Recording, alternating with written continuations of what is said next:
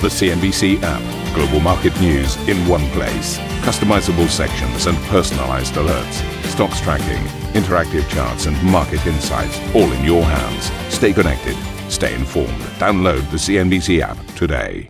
A very warm welcome to Squawk Box. Not only have you got myself, Steve Sedgwick, I can only apologise, Arabina Gamede, and this chap's turned up post-Davos. Nice to see Arjun Kharpal as well. That means we must have a tech smattering in our headlines. Yes, indeed we do, because Netflix mania takes hold. Shares pop in extended trade as subscribers surge and revenues top expectations, and the streamer makes a $5 billion move into live sport, signing a 10-year deal with WWE. I never knew that was sport.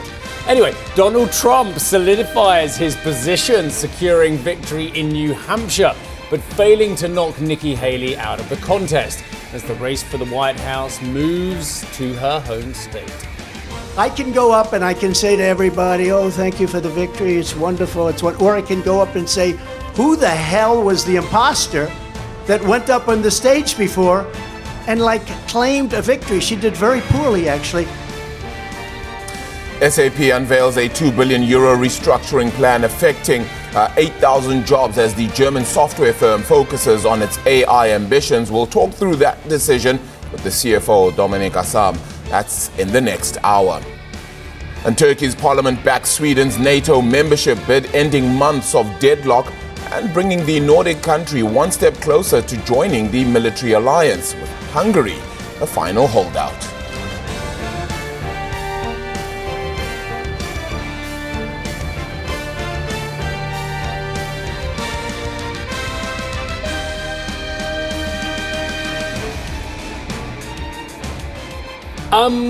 We talk a lot about the dominance in the foundry business of TSMC, which makes Taiwan such a strategically important geopolitical location.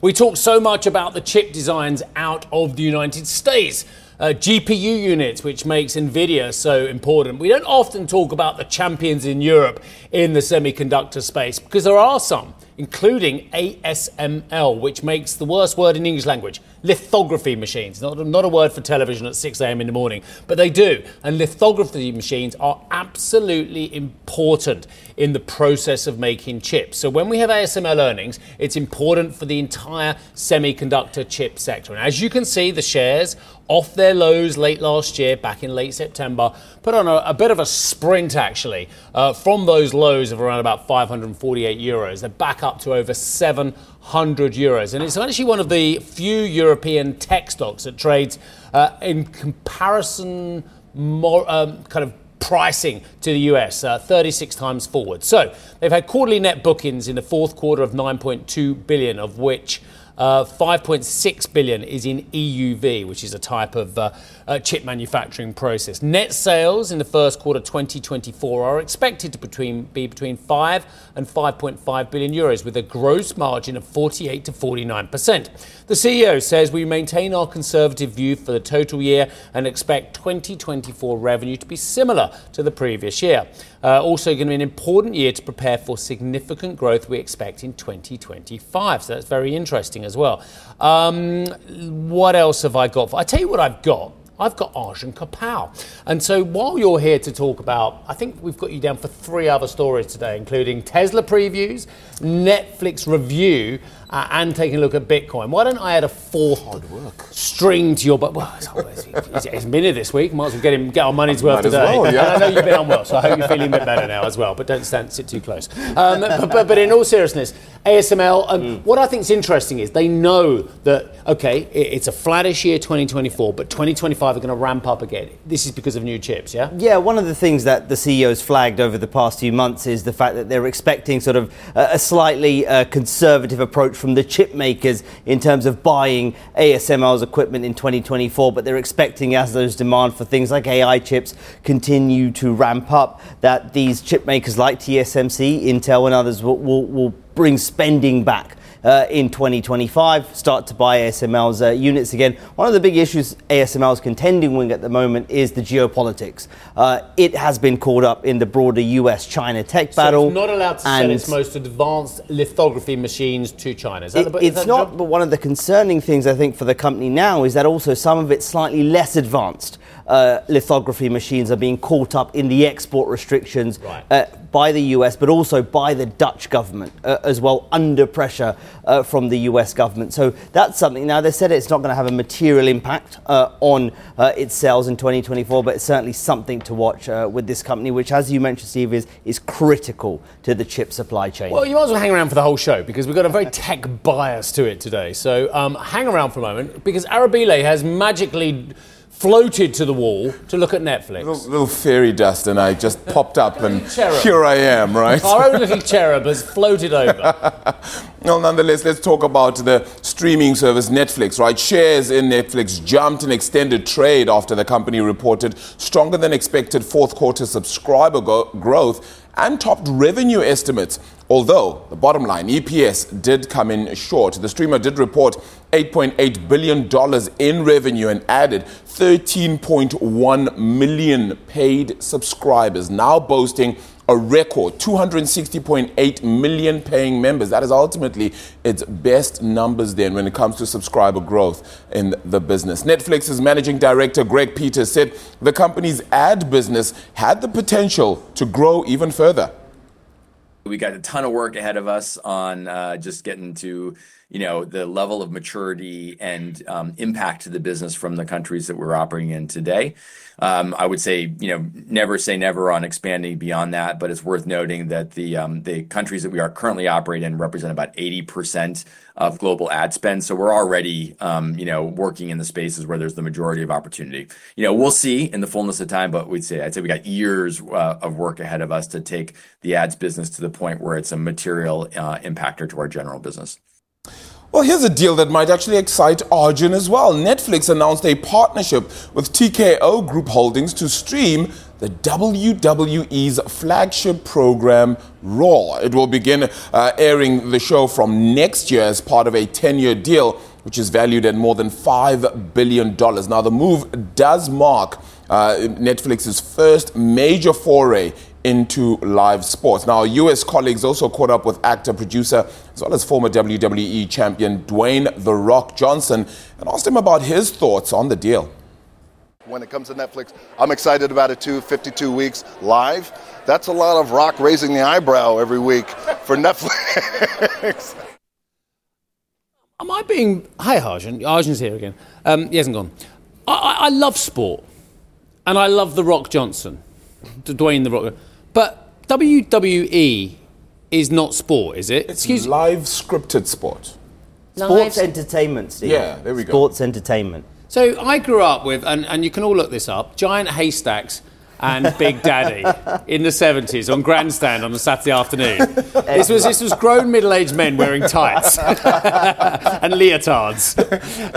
It didn't look like sport then, and despite the razzmatazz of WWE, it doesn't look like sports now. But don't get me wrong, I get it's very popular. They're athletes, Steve. There's some of the they're very, very strong-looking ladies and gentlemen. Actually, but Dwayne was actually saying even in that interview that it bears testament to even his grandfather and father, who both were wrestlers. Yeah. And this is the last thing they would have expected, because in their time, it was literally... he's a phenomenal, amazing man who's had a couple of great careers, but arguably it's the same career, acting. Arguably, well, I'm not going to argue with him, of course. I love the bloke. But anyway, tell us about Netflix. Netflix, lots of interesting. I think this was probably the most... Yes, the earnings were interesting. I'll get onto that in a minute. But this deal in particular with TKO, the WWE... was in particular very interesting because it now puts Netflix's first long-term foray into live events now. Every week they're going to have to deliver this product. It's going to be interesting to see. For Netflix, it's a new experiment, and the question is, does this now, after so many years of opposition to live programming from Netflix, does this now open the doors for other things like football, like... any other sport as well, and other live events. And for the WWE, they've had a pretty mixed bag in trying to do their own streaming service. Does this unlock a new audience for Raw and some of their other products as well? So I think this is a really fascinating deal. But I suppose this is more dipping their toes in as opposed to just keeping... you know, sort of taking in the whole package, because you've got Raw, you've got SmackDown, you've got other elements of this whole deal as well, right? That's right, yeah. Yeah, look, we'll continue to talk about this. Let's bring in Yang Wang, senior analyst at Counterpoint Research as well into this conversation. Yang, I mean, this deal kind of adds to a lot that Netflix has kind of been trying to put out for some time. They've focused a lot on profitability as well. But if we start off just with those subscriber numbers, 13.1 million, that's a good number in the context. That makes it a little bit more enterprising, doesn't it? Absolutely right. Good morning, Steve. Good morning, Arabina.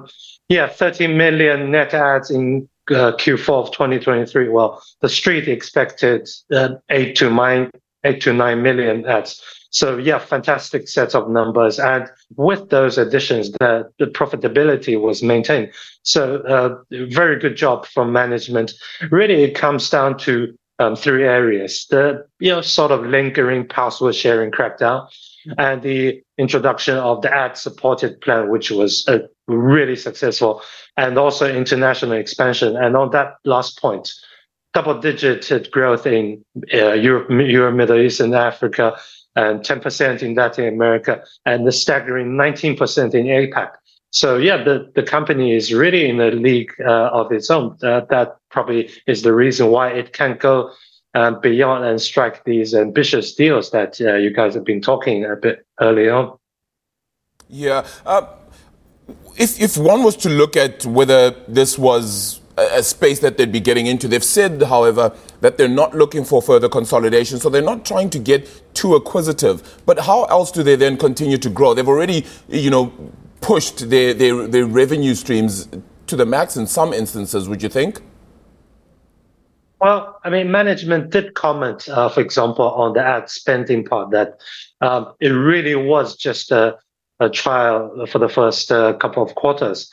They're saying that they are operating in the markets where 80% of ad spending is occurring. So there actually is a lot of more business that can be done. And also with that, they're partnering with the likes of Microsoft to hopefully deliver a better ad experience. Potentially, we could be talking about AI helping in terms of recommendation. So there's a lot of things that could happen. And just on the international part, yes, I talked about the growth in subscribers, but they are having a big advantage over the other rivals in terms of their production.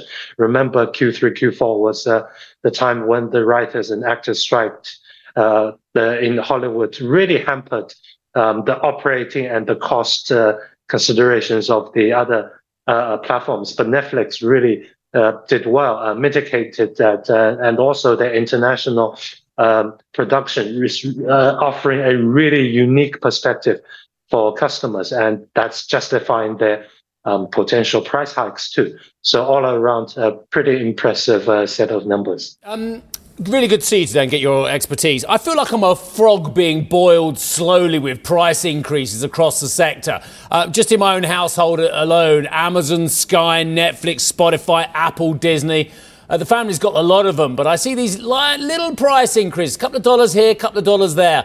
Is there going to be a breaking point where one or the two of the players drop out? I appreciate your point you raised with Arabile about them not leading consolidation. But is there a point where actually some of the rivals just say, we're going to drop out of this race?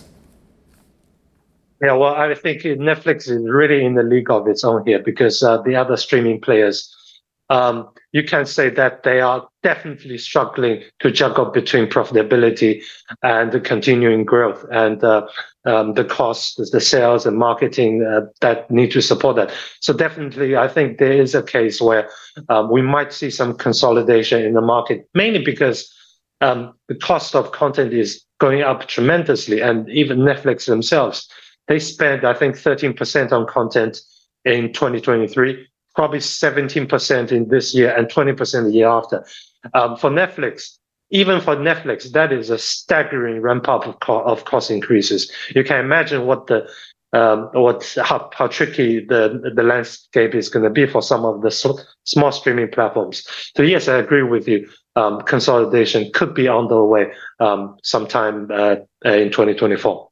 Yang, it's Arjun here. Just on the pricing as well, there was a little nugget of information in Netflix's earnings that it plans to retire its cheapest ad-free tier. Now, if you look in the US, that was the $11.99 plan.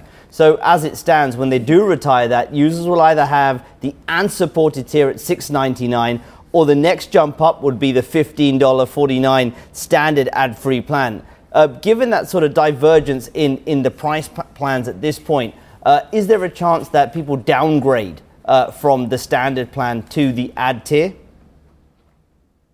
There always is a chance of downgrade, but if I remember correctly, in the previous quarter's earnings, management mentioned that the churn from the standard plan to the ad-supported plan was only 2%.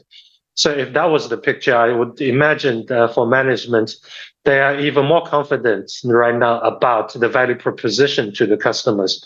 And for them to make that decision must tell you that management is thinking that the churn wouldn't be so great, and that with the new pricing schemes, they can actually extract maximum revenues from the market that they serve. So I wouldn't be too bothered about it. And obviously, from a user's perspective, that's something a bit more tricky to think about.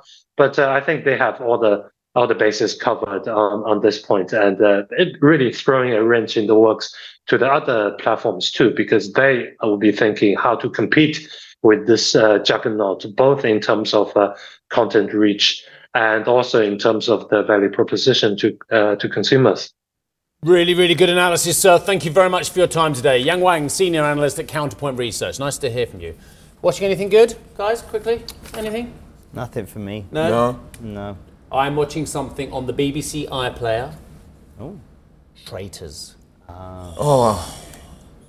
We've been hearing about this for a little while now. I've actually got a friend who's also really keenly on it. Good. Yeah. Really good. Worth a watch.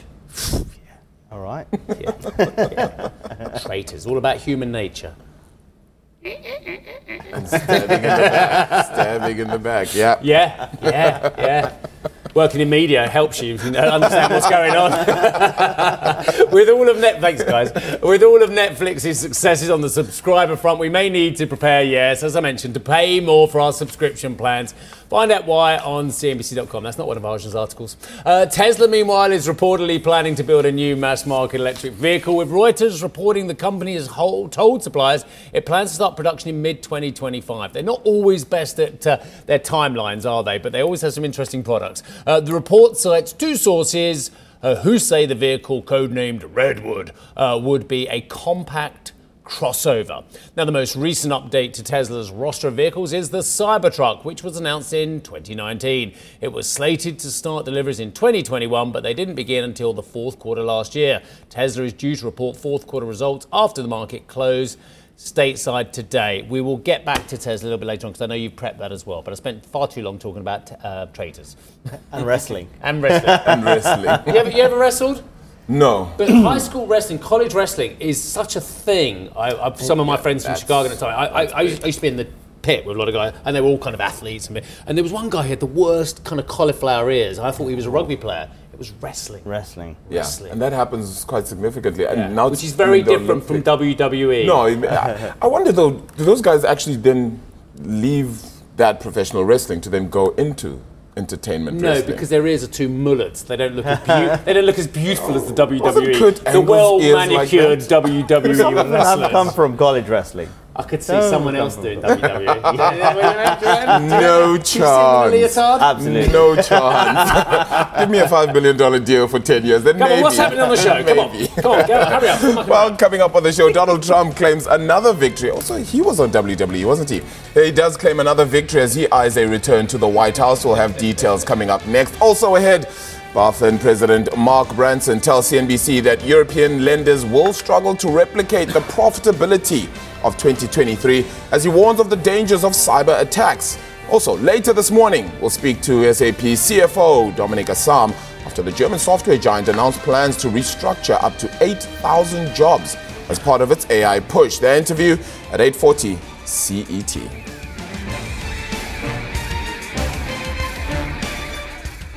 Ambition to me is about doing better. I think ambition creates a pathway. Best advice I can give someone starting off a career is don't have a career, have lots of careers, try loads of different things. Talk to people and put your ambition out there. I don't feel that I've hit peak ambition because it's a learning journey. CNBC is where ambition meets opportunity. What does living ambitiously mean to you? Hear it from our CNBC anchors, reporters and global business leaders on CNBC.com.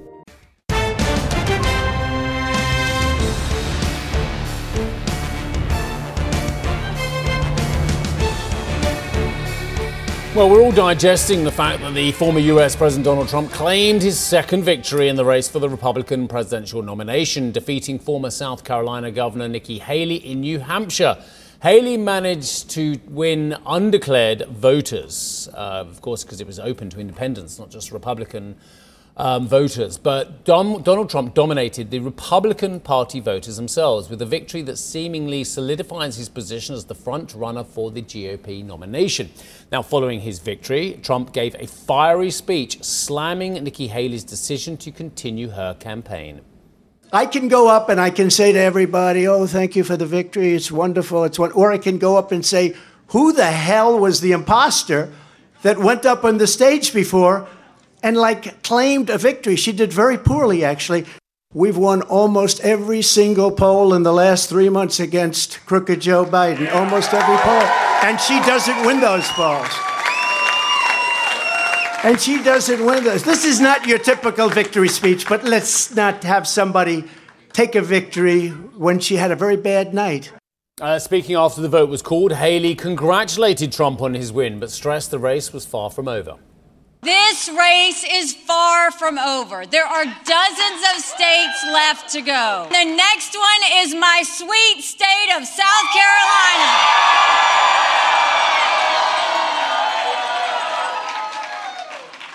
At one point in this campaign, there were 14 of us running, and we were at 2% in the polls. Well, I'm a fighter. And I'm scrappy. And now we're the last one standing next to Donald Trump. She is, but it was, again, depending on who you talk to, a stunningly strong night for Donald Trump. Yep. But actually, Nikki Haley just managed to just do enough to stay on in there as well. Results further reducing the odds of a momentum-driven surprise, including in South Carolina. That's what Goldman Sachs says this morning. That is the next major contest. And it comes down to now my understanding, having read vast amounts in the last couple of hours or so about financing as well. She has some very big backers behind her, including the Koch brothers as well. But South Carolina is on the 24th of February. So that's a long way to that. That could be the absolute pivotal time. There are events before that as well, including in Nevada. And then thereafter, Super Tuesday is on the 5th of March. And then eventually it goes down to the RNC, Republican National Convention in Milwaukee, in mid-July as well. But, I mean, clearly, for many people now, the pivotal event is the 24th of February. And looking at her financing and the appetite for her backers to carry on the fight in advance of the 24th of February. I think especially after she's just said that she's scrappy, that she's a fighter, etc., one has to wonder whether that fight will continue post, South Carolina, as you make note of. If she was expected to do well in New Hampshire, can she then do well in her own home state then of South Carolina? Recent polling averages show Trump with 52% in South Carolina and Nikki Haley with 22%. So to say it's a mountain to climb could well be an understatement. German software company SAP has unveiled a restructuring plan that will affect 8,000 people, or around 7% of the workforce, as part of a drive to focus on AI. Separately, the company revealed a smaller than expected 20% growth in full-year revenue at its key cloud business to €13.7 billion, but forecast a pop in 2024 to as much as €17.3 billion. Now, we're going to be speaking to the CFO of the company, actually, Dominik Asam. That is at 8:40 Central European Time. Meanwhile, Siemens Energy posted an almost 13% rise in first quarter revenue, topping expectations as the power equipment maker looks to recover from a crisis in the wind energy sector. Order intake was up over 23% following months of negative news for the group, with the spokesperson saying we are on the right track, but no more and no less. Thank you for listening to Squawk Box Europe Express. For more market-moving news, you can head to cnbc.com or join us again on the show with me, Steve Sedgwick, and Karen Cho, weekdays on CNBC.